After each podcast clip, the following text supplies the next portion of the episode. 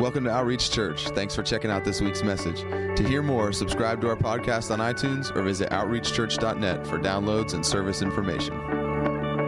How are you guys? Awesome. That's.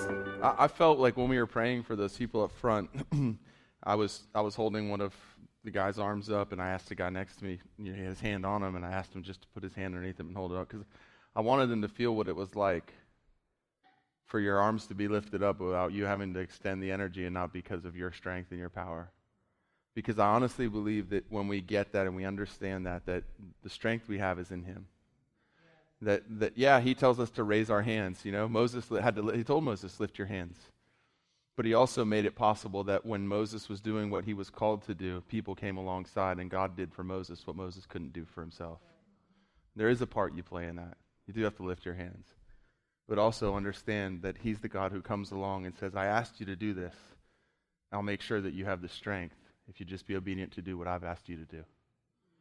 And, uh, and I just, that's just, the, that's the walk of faith. That's what it is. It's saying yes to God and going after and doing what we can do and trusting Him with what we can't. Um, so if you have your Bibles, open up to Luke chapter 7. Um, you're going to be down near verse in the, in the 20s um, talking a little bit this morning. um, so, what's that? Oh, yeah, it was. Um, so, in where we're at in this in the Gospel of Luke here is is Jesus um, has come onto the scene. John, who was the one who went before him and announced that he was coming, um, has been imprisoned. Um, and so he's in prison and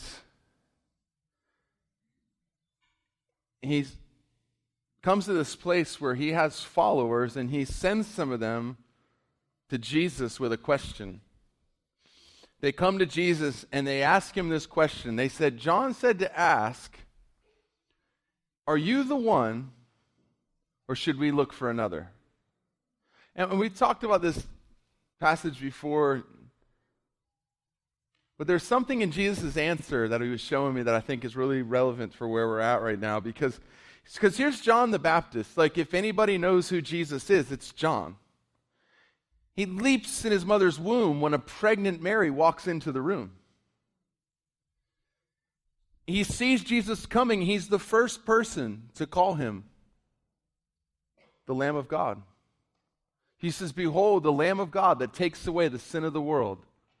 Jesus comes to him to be baptized. He baptizes him. After he's baptized, he comes up out of the water. The Holy Spirit comes down and descends upon him like a dove. A voice says from heaven, This is my beloved Son in whom I am well pleased. If anybody is certain of who Jesus is, it should be John. But because of his circumstance and because maybe he assumed that if he did what he knew he was supposed to do, his life would look a certain way. And sometimes we have to be careful that we don't make our circumstances the trial of who God is. And set up this scenario in our mind of, well, if this is who God is, and if I'm obedient or if I do what I'm called to do, then this is what my life will look like. And get ourselves in a position where if our life doesn't look like that, our answer is not maybe that we had a wrong idea, it's maybe He's not really God. Think about it. This is John who, who if anybody should have this settled in his heart. He's, Jesus says that he's a, the greatest prophet.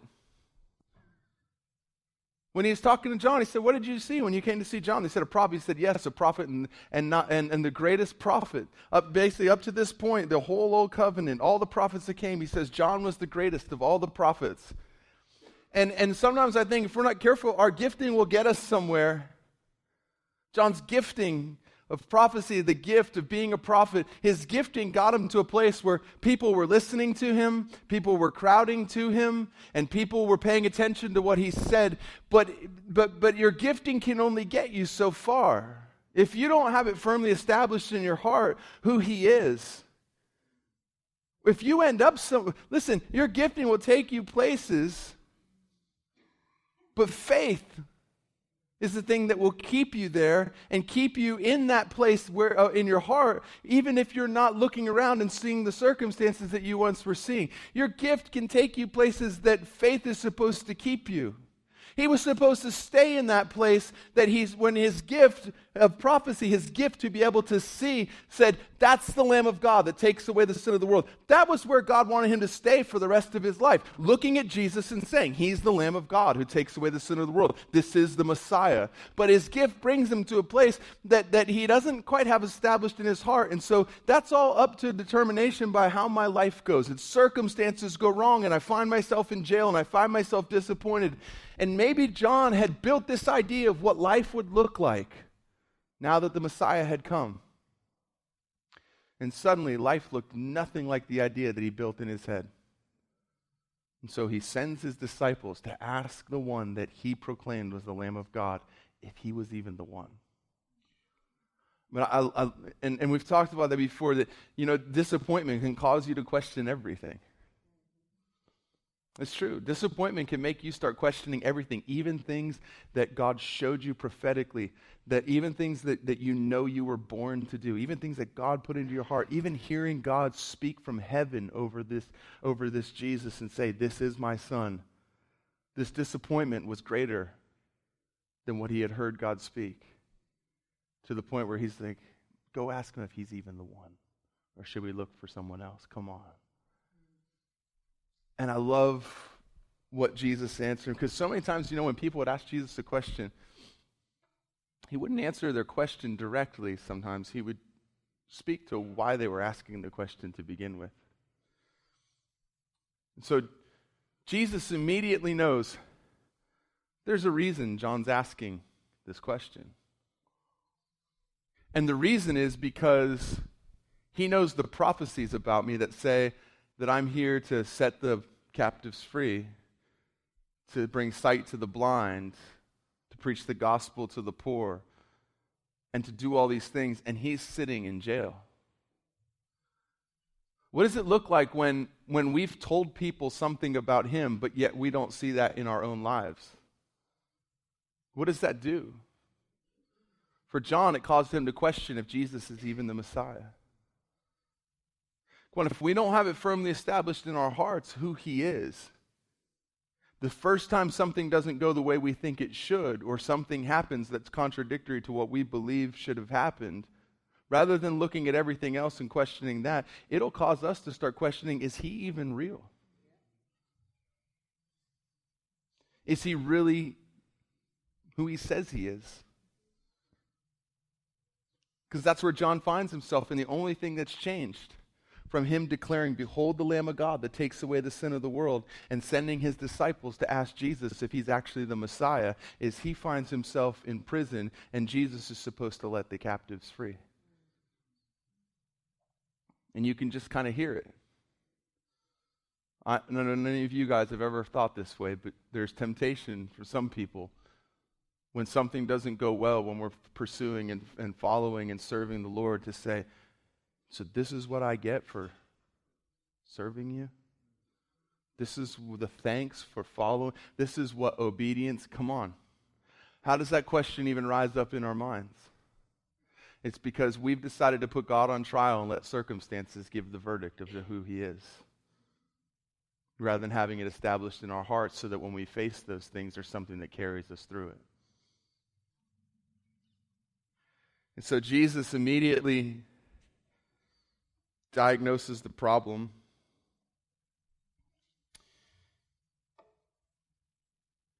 He's not really wondering if Jesus really is who he says he is, as much as he's frustrated that if he is who he says he is, why am I sitting in prison? And so Jesus responds and says this. He says in, in Luke chapter 7, verse 22, and he answered and said to them, Go and report to John what you've seen and heard. The blind receive sight, the lame walk, the lepers are cleansed, the deaf hear, the dead are raised up, the poor have the gospel preached to them. And blessed is he who does not take offense at me. He looks and he says, Okay, I, I see what the problem is. The problem is, is that John is fixated on the one thing that I'm not doing.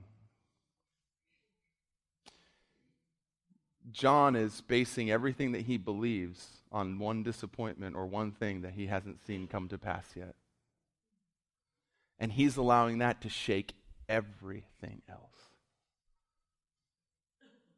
He's letting the fact that I didn't do one of the things that he knew I was prophesied to do keep him from even believing fully that I am the Messiah even though he prophesied it, even though he heard it, even though he was born for it, even in his mother's womb, he recognized me.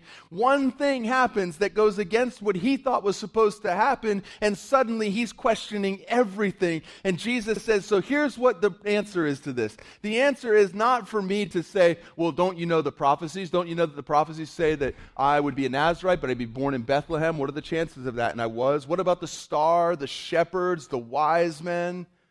Come on, what about the time when you were in your mother's womb? I walked in and you left. Remember the time? He doesn't say any of that stuff because he realizes John doesn't need to know more.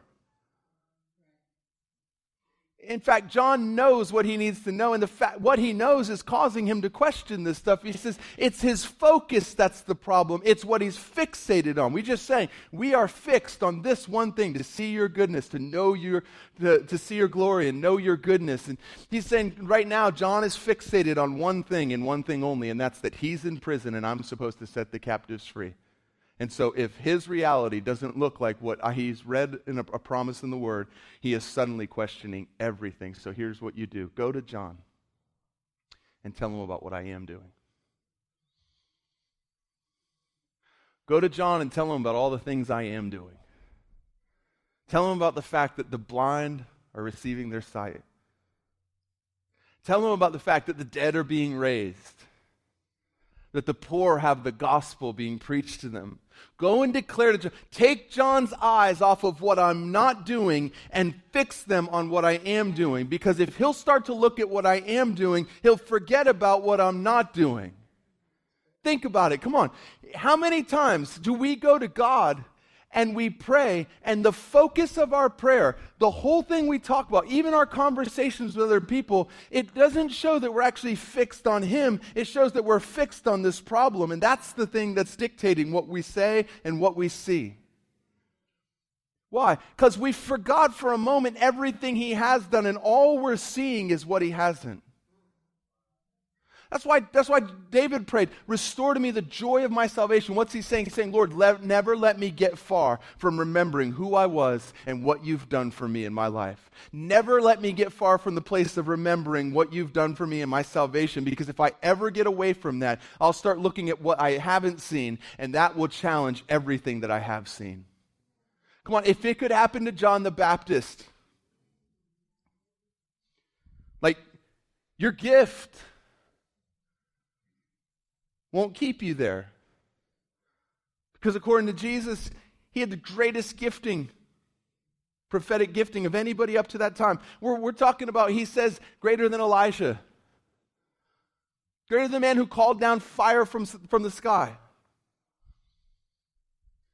greater than Samuel, the one who, who anointed David to be king and who, who at God's word tore apart all the, the prophets of, of the false gods and and who would go to Saul and say, This is what the Lord declared. And then when Saul didn't do it, he would go to him, walk right into a king's palace. When the king has the power to do anything he wants to anybody in the kingdom, Samuel, no fear, would just walk straight into him and say, Why did you not do what the Lord told you to do? And, and, and, and Jesus says, compared to them, he's still greater. And yet, a disappointment a thing that he wasn't seeing, fixing his eyes on what had not happened, caused him to question everything that had. And I was thinking about Paul, kind of the, the flip side of the coin, where Paul gets sent to prison for the sake of Christ, too. Yet, Paul doesn't have a pity party. These, some questions that Paul didn't ask he doesn't ask, I wonder if Jesus is even real. Are even, is this gospel of freedom even real? How can I go out and preach freedom to the captives when I'm sitting in jail? This is the thanks that I get for preaching. This is what I get for being obedient. You knock me off my horse and, and give me this great revelation of freedom. We have freedom in Christ and we're no longer slaves and all these things that I've preached. And now here I am in chains, in prison. He never even entertains that thought. Never once. But look what he was fixated on. Turned in, in, in his letters. Now, listen, he goes to prison and writes letters that are now in our Bible from prison. He doesn't write, Woe is me. He doesn't even write, Help get me out. I think it's funny that the man who never asked God to set him free was set free when he was worshiping. I think it's because he was worshiping not so that he would be set free. He was worshiping because he'd already been set free. He was worshiping because of what God had done, not for something that God would do. I wonder how many people have found themselves in prison and tried to worship their way out, and it hasn't happened, and they've wondered why it happened for Paul and not for them. And the truth of the matter is, is because while man's looking at the outside, God's looking at the heart. You can't manipulate him into doing something. It's either authentic worship coming from the freedom you found in him, or it's worship for something, and that's manipulation. He's not going to respond to that. And so Paul writes to the church at Philippi. This is while he's in prison. Look what he's fixed on. Philippians 1, verse 3. I thank my God in all my remembrance of you, always offering prayer with joy in my every prayer for you all, in view of your participation in the gospel from the first day until now. What's he saying? You guys, I'm in prison right now, and, and, and I'm not like thanking God for the fact that I'm in prison, but I am thanking God that even though right now I'm in prison, that you're going after him. I'm fixed on what he is doing, not fixed on what he's not doing. If, I, if, I'm supposed to be set free, I believe I'll be set free. And right now, maybe I have some frustration with the fact that I'm in prison. I, maybe I don't think this is where I'm supposed to be. Maybe I'm, I'm a little bit like, God, why am I in prison? There's so much more I could be doing out there. But instead of fixing on that, I'm going to fix my eyes on what is God doing?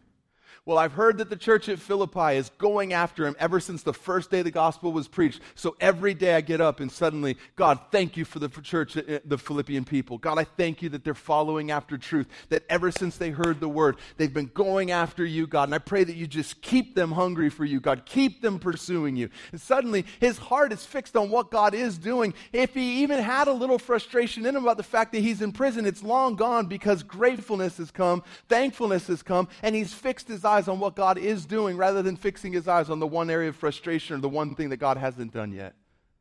Look at the church at Ephesus. Ephesians 1, chapter, uh, chapter 1, verse 15. For this reason, I too, having heard of the faith in the Lord Jesus, which exists among you, and your love for all the saints, do not cease giving thanks for you. He's in prison. And he's not praying, God, let me out. Because he's so thankful for what God's doing, that what He's fixed on and what He sees. God, I can't even spend my time complaining about what I don't see because I'm so busy looking at you and thanking you for what I do see. How many of our prayers, if we're just being honest, are focused on Him and what He's done? And thanking Him for His goodness and His faithfulness. And saying, listen, even if right now in my life there's not a ton of things that are happening at this moment that I'm thankful for because I'm waiting to see breakthrough. I am surrounded by a group of people and I've heard their stories, God, and I thank you for what you're doing in their life. God, I thank you for the fact that they're walking in freedom. God, I thank you that they have seen victory in this because that's a revelation of your character. And I'm grabbing a hold of that and I'm saying, God, if that's something you'll do for them, that's something you'll do for me because you're not in heaven with a limited supply saying, well, I help them so I can't help you. God, this is, I'm taking this as a revelation of who you are as Father. And it changes the way I look at these things because they've seen it and I know that you're not a respecter of persons, God. And I'm just believing that I'll see that in my own life. And I'm so thankful that you're doing that in their life, God. Or, or when we come to Him with a problem, rather than it being, you know, God, I just, my children and this, that. What if it was, God, I thank you that you have a promise that says that if I will train my child up in the way that they go when they are old, they won't depart from it. And God, I feel like they're old, but you don't think they're old because they have departed for a time. And so you said when they're old, they won't depart. That means you don't see them as old because your promises are true, God. And I'm so thankful for the time that I had to speak into their life, God, for the truth that's inside of them. You said your word won't return to you void without accomplishing that which you sent it for. And suddenly your problem is forgotten because you've become so answer focused. And you've just found the answer in the midst of trying to talk about a problem because your awareness was Him. And when we fix our eyes on Him, suddenly everything else seems to get a little bit dimmer. And all of a sudden, we don't even remember why did I, what, I God, I, I forgot what I was going to pray about. I know I had a problem. I know I had an issue. I'm certain of it. But I, but I put my eyes on you, and suddenly I, I took my eyes off that because I can only look at one at a time. That's why I'm supposed to be single eyed, not double eyed. Not one eye on the problem, one eye on God. Single eyed. If your eye be single, your whole body be flooded with light. What's he saying? If you just have an eye to look at me, everything you look at when you're looking at me will be just flooded with light. Suddenly, the light of God starts to illuminate anything that was dark in my life, anything that was a problem. I can't even see it as a problem anymore because I'm focused on the answer. And now I'm just going, okay, God, so this is what you've said, okay? So I haven't seen it yet, but you've promised it, God, and I will trust you. And I would love to see our, uh, this, this house, this, this body of believers, this family of believers become a people of testimony, become a people that share stories with each other and talk about what God's doing. The Bible commands us to do that, but beyond that, we need that so that when we find ourselves in a place where it's like, man, I'm facing all these things, there's all these stories from other people that I can grab onto and I can say, but God, you're doing this and I'm so thankful. That's what Paul did. He said, listen, I spend my time in prison thanking God for you. I'm thinking about what's happening in your life and the good things that are happening in your life. I hear the testimony of His word in your life, and I'm thankful for that. I'm not focused on me in prison. I'm focused on you and what God's doing out there and the thank and the, and the, goodness of God and the promises of God. And, and, and suddenly he's not having a pity party and he's not asking Jesus, Are you real? He's going, Oh, look how real you are. He's not asking him, does this gospel really have the power to set people free? He's going, look at the freedom they found. Why? Because he's focused on what God is doing, not on what God isn't. I promise you, in our lives, there will always be things that come as challenges, and there will always be the opportunity to focus on the thing that God isn't doing. But what Jesus said to John was this John, the reason you're asking this question is because you're thinking. Notice he doesn't say to him, the captives set free. He doesn't remind him of that. He reads all the other things that were prophesied about him. He leaves off the captives set free. Why? Because Jesus didn't need to remind him about the promise of the captives being set free at that time. Why? The devil was doing a great job of it. Listen, he'll come to you constantly and point out to you what God isn't doing. He'll come to you constantly and point out where God hasn't met the mark, where God has failed, the promises that you haven't seen. Your own human nature will do those things. He, Jesus is like, listen, I'm not even going to talk about that because the reason you're asking this question is because you've talked about that constantly. So I'm going to ignore that and I'm going to talk about everything that I am doing. Sometimes the way we talk when people walk away, are they more impressed with the problem we're going through or the hope that we have in God? And I'm not saying this, you know, you can, you know, cast your cares upon him, pray, you know, share, lift each other's burdens. You can talk to each other about stuff that's going on. But here's the thing if it's constantly fixated on the problem and never conscious of the answer, somebody should probably ask you at some point in your life, what are you more impressed with? The problem or the solution? Where's your faith? Because if our faith really is in Him, then even when I talk about a problem, there should always be this, but I know what God has said and I believe. And suddenly, uh, the more I start talking about that, the less I start talking about this.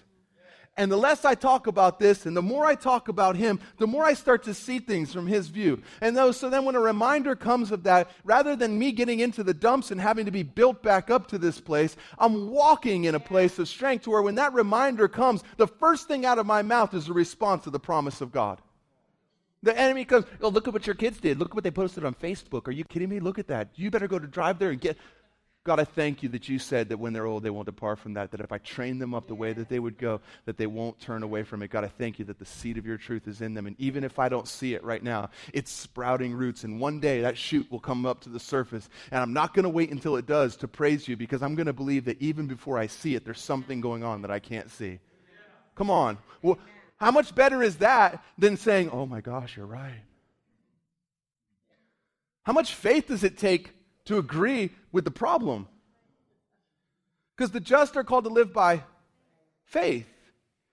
It doesn't take faith. Anybody can look at a problem and say there's a problem there. It doesn't take any faith. It does take faith to see an issue and to believe that what God has spoke is greater than what I've seen. That takes faith. That takes actually something that I can't do in the natural. I'm not responding to what I see or what I've heard, I'm responding to what he said. And so I want to see that happen, but I, I do want to just talk about this for a minute. That, w- that when you live inside of that context, like in an atmosphere of testimony, in Psalm 22, David says this, says, I'll tell your, uh, I will tell of your name to my brethren. In the midst of the assembly, I will praise you. You who fear the Lord, praise him. All you descendants of, listen, if you fear the Lord, it makes it hard to fear other things. That's why it says that you can only serve two masters. I mean, you can only serve one master, you can't serve two. Because you're either aware of this or you're aware of him, and one will cancel out the other really easily. It doesn't mean we live in denial and act like the problem isn't there. What we do deny is that the problem is greater than this promise that he has. You see, you have to live in denial of some sort if you're going to live by faith.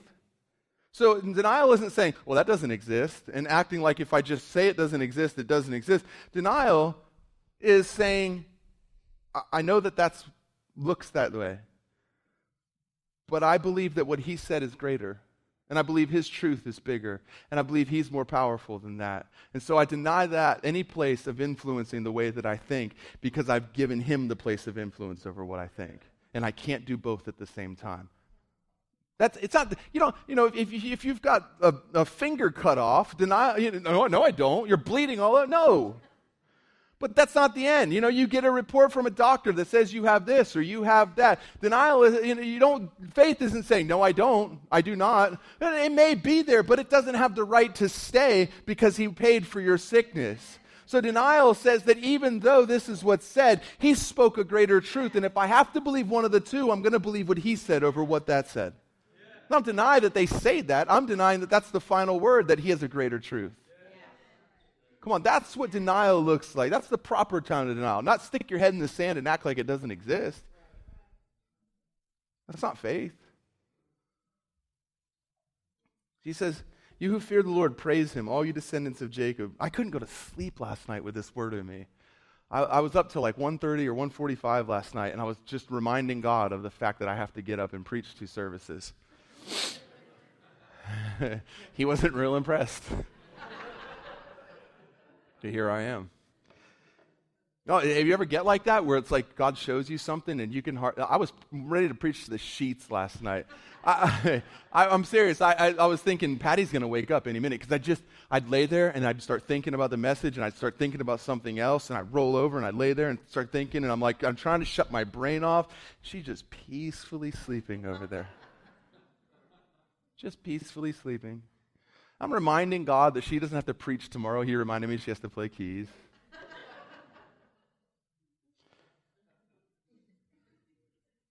all you descendants of Jacob, glorify him and stand in awe of him, all you descendants of Israel. For he has not despised nor abhorred the affliction of the afflicted, nor has he hidden his face from them. But when he cried to him for help, he heard. He says, Listen, I'll stand in the middle of the assembly and I'll praise you.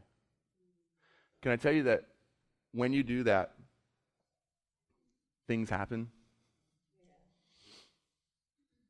Because here's the thing like, it's not hard for me to hear you succeed in an area where I have no interest in succeeding.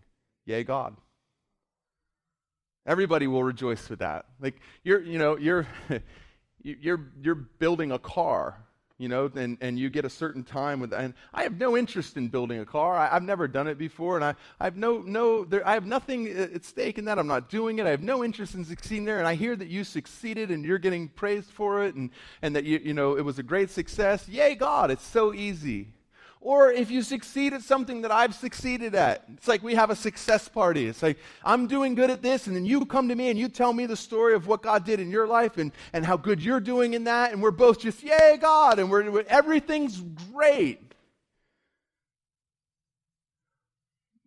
But what about if you succeed and you tell a testimony about being blessed in an area that I haven't? Maybe even something that I'm praying for and that I haven't seen come to pass yet. What if when you stand up and tell a testimony, if I'm not where I'm supposed to be in Him, I start in my head figuring out why I deserved it more than you. Because here's what will happen in an atmosphere of testimony He'll start working on your heart through it, and things will start getting exposed. Because here's the thing if I don't rejoice when you share a testimony, chances are it's because I either believe that you got blessed at my expense or you got something that I should have got because I have built this case. And it sometimes sounds like this God, I've been doing this for this long. I've been faithful with this for this long. I haven't even got thanked. And I've done it anyways. You know, the first time you start talking about the fact that you've done something and haven't got thanked, you were hoping to get thanked. Because if you didn't care, you wouldn't have noticed. It's a sure sign that you were doing it for that when you start pointing out that you haven't received it. Just let that land where it lands.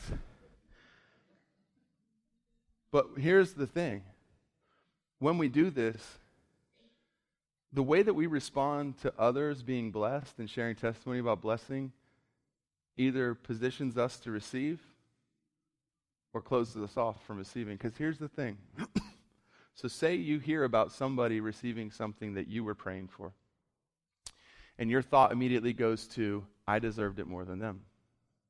And you start adding up all the things that you've done and how long you've done them for, and all the reasons why that should have been yours.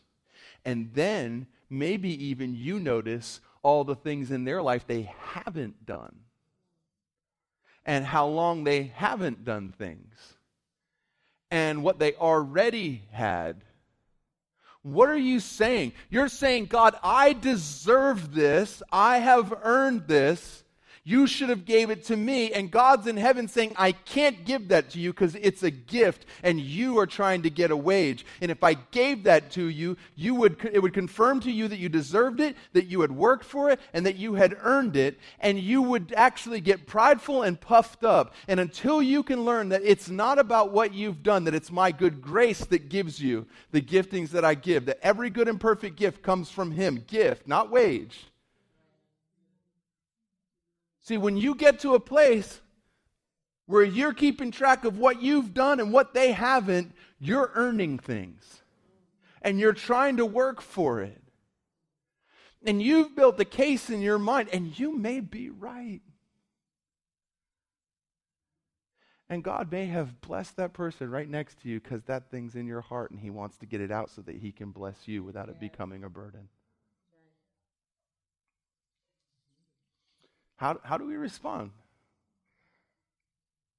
Because when people start sharing testimonies around you, it'll start digging that stuff up. Come on, it, it, listen, if somebody tells you that they, they climbed a mountain, you have no interest in climbing a mountain, you, yay, God. But what about if you tried to climb that mountain 17 times and never made it to the top? Yay, God. Or maybe you'll do this Yay, God! And the person that climbed the mountain will walk away thinking, wow, that was awesome. They were super stoked. I was actually a little nervous about sharing that with them because I know they tried like 17 times, but I didn't want to, you know, I had this supernatural story of like, I, I got almost to the top and I could not make it. I literally was running out of oxygen and suddenly for i just prayed and i felt like god breathed into my lungs and i was able to make it to the top. And they're like they want to share this story with you but they're afraid if they do that you might respond wrong. Not because of anything that you've done wrong but because you're well aware of the fact that they've tried 17 times and failed. But yet you want to share this testimony of god's faithfulness because if they'll grab a hold of that maybe that's something that when they try the 18th time they'll remember and it will spur them on to be able to do it too and they were a little nervous and they told you and you went, "Oh man, that is so awesome. I'm so God is so good." And they walk away thinking, Oh, that's awesome. I was so, God, that was foolish of me. God, forgive me for even like thinking or worrying about that. But in your heart, wasn't, yay, God. In your heart, it was the first time. Are you kidding me? You, didn't even train like I trained. I got frostbite on two. I had to have two of my toes amputated. You, you just go waltzing up there the first time. Oh, you get down and pray, and God filled your lungs.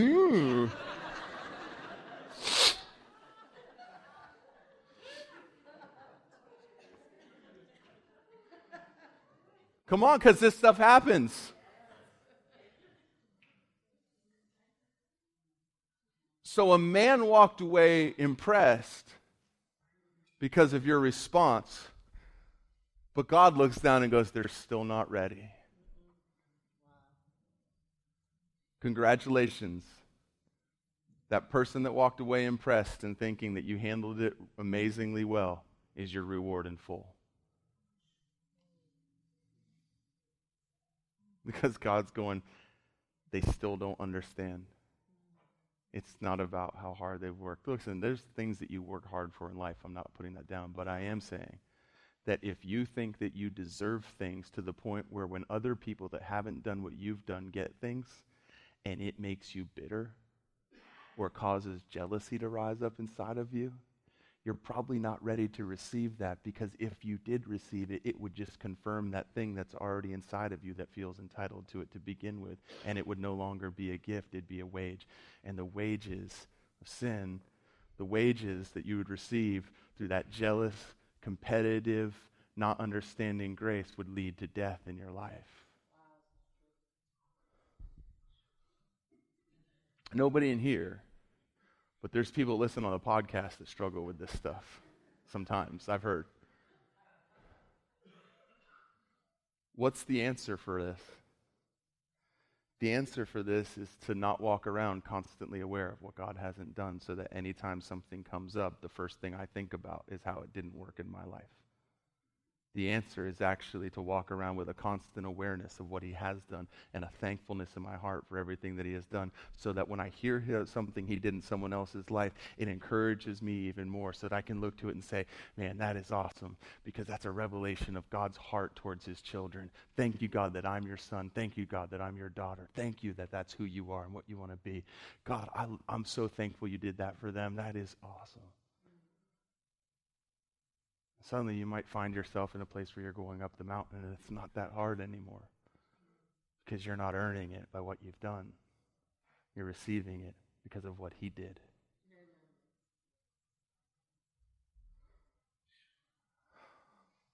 It's quiet in here today. So, I was going to go into Lamentations, but you just you guys don't need that. This is what you need.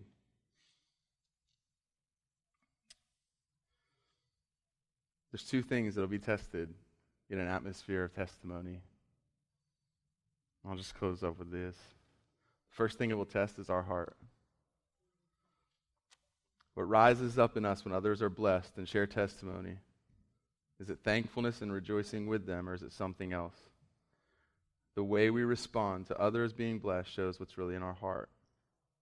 Because anyone can respond well when they're blessed. There's not really a test in that a whole lot of times. It's not hard to praise God and say, Yay, God, when you're blessed.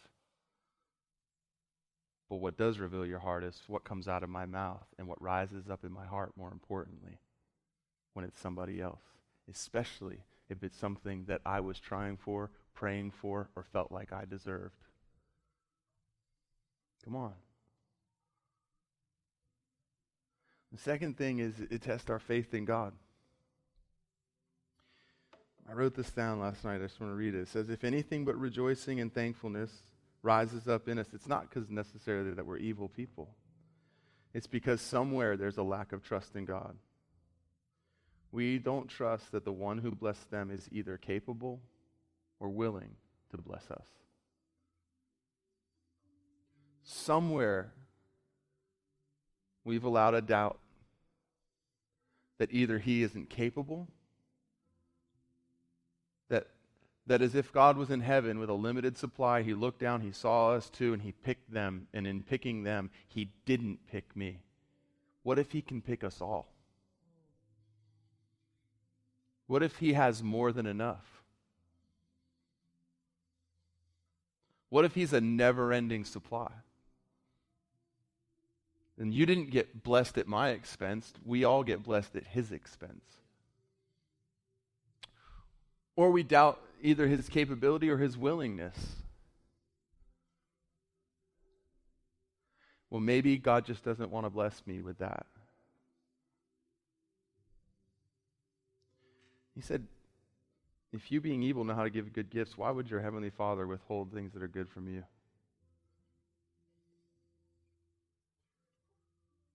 And maybe it's happening. Maybe if you're someone who in your life it's this has happened to a lot, where it just seems like everybody around me is always getting the thing that I want. It could be because you're so aware of what everyone has and so aware of what you haven't, and God's trying to break that from you by dealing what's in your heart that causes you to keep score to begin with.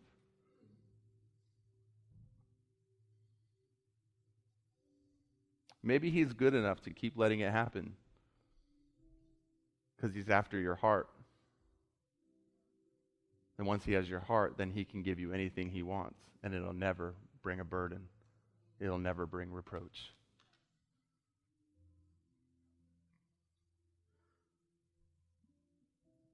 So I, I, just want us as a, as a church family, because I really do. I've, I've, just been, lately, it seems like I'm hearing more and more testimonies just about the goodness of God, the favor of God, um, things that God's doing in people and through people. And I, I keep hearing this stuff more and more. And I, I, feel like that's something God really wants to build on. And I feel like it's something that we're going to, as a church family, is, is something that, that will be something that, that begins to, to just be so common and ordinary. But I promise you, in that atmosphere, it'll, it'll bring things to the surface. And so maybe we should just deal with them now and allow God to deal with our hearts now so that as those things come, we're positioned to be blessed by what people say rather than challenged by it. So uh, this is, I, I, never just want to preach a message. I just want to say, like, like, and not even right now, like, you know, the piano is playing softly and I could lower my voice. but the truth of the matter is, it's more than a five minute question it's probably something to get alone with Him and just ask Him, God, is there areas of my life where I see your blessing and it bothers me rather than encourages me? Or, or maybe the first thing we talked about, which is, God, I feel like my life is way more focused on what you haven't done or what I haven't seen than it is thankful for what you have done and what I have seen. Help me to change my perspective, God. Help me to come to you with thankfulness. The word says to bring our prayers before Him with thankfulness. With thankfulness and prayer, bring our supplications before Him. What does that mean? It means I should probably just start out thanking Him, and I might not even get to the problem that I brought. Because suddenly I'm so aware of His goodness that it reminds me, you know what? This will be just like all those others. I was going to pray about that, but honestly, I've got to a place where I'm remembering everything you've done, and I can't imagine it going any other way with that because you're the same God today that you were when you did that. And all of a sudden, I walk away thankful, focused on Him and everything He's done, rather than frustrated, angry, and focused on what hasn't happened. God, I just thank you for that. Thank you for a perspective shift. I thank you that our eyes are so fixed on you and what you have done, God, that, that, we, that honestly we get to a place where we're aware of what hasn't, but we're more aware of the belief and the promise that it will.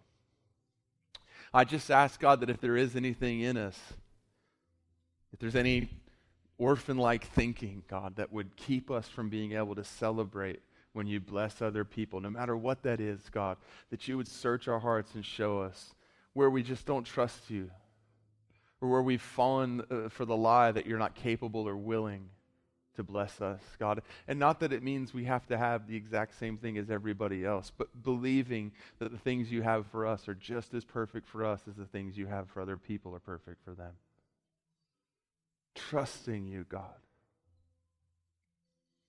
So aware of who you are, what you're like, that there would never be a circumstance that would cause us to question what we know. Because we'd find ourselves thanking you for everything you've done even in the midst of the hardest things we face. In Jesus' name, I thank you for that. Amen.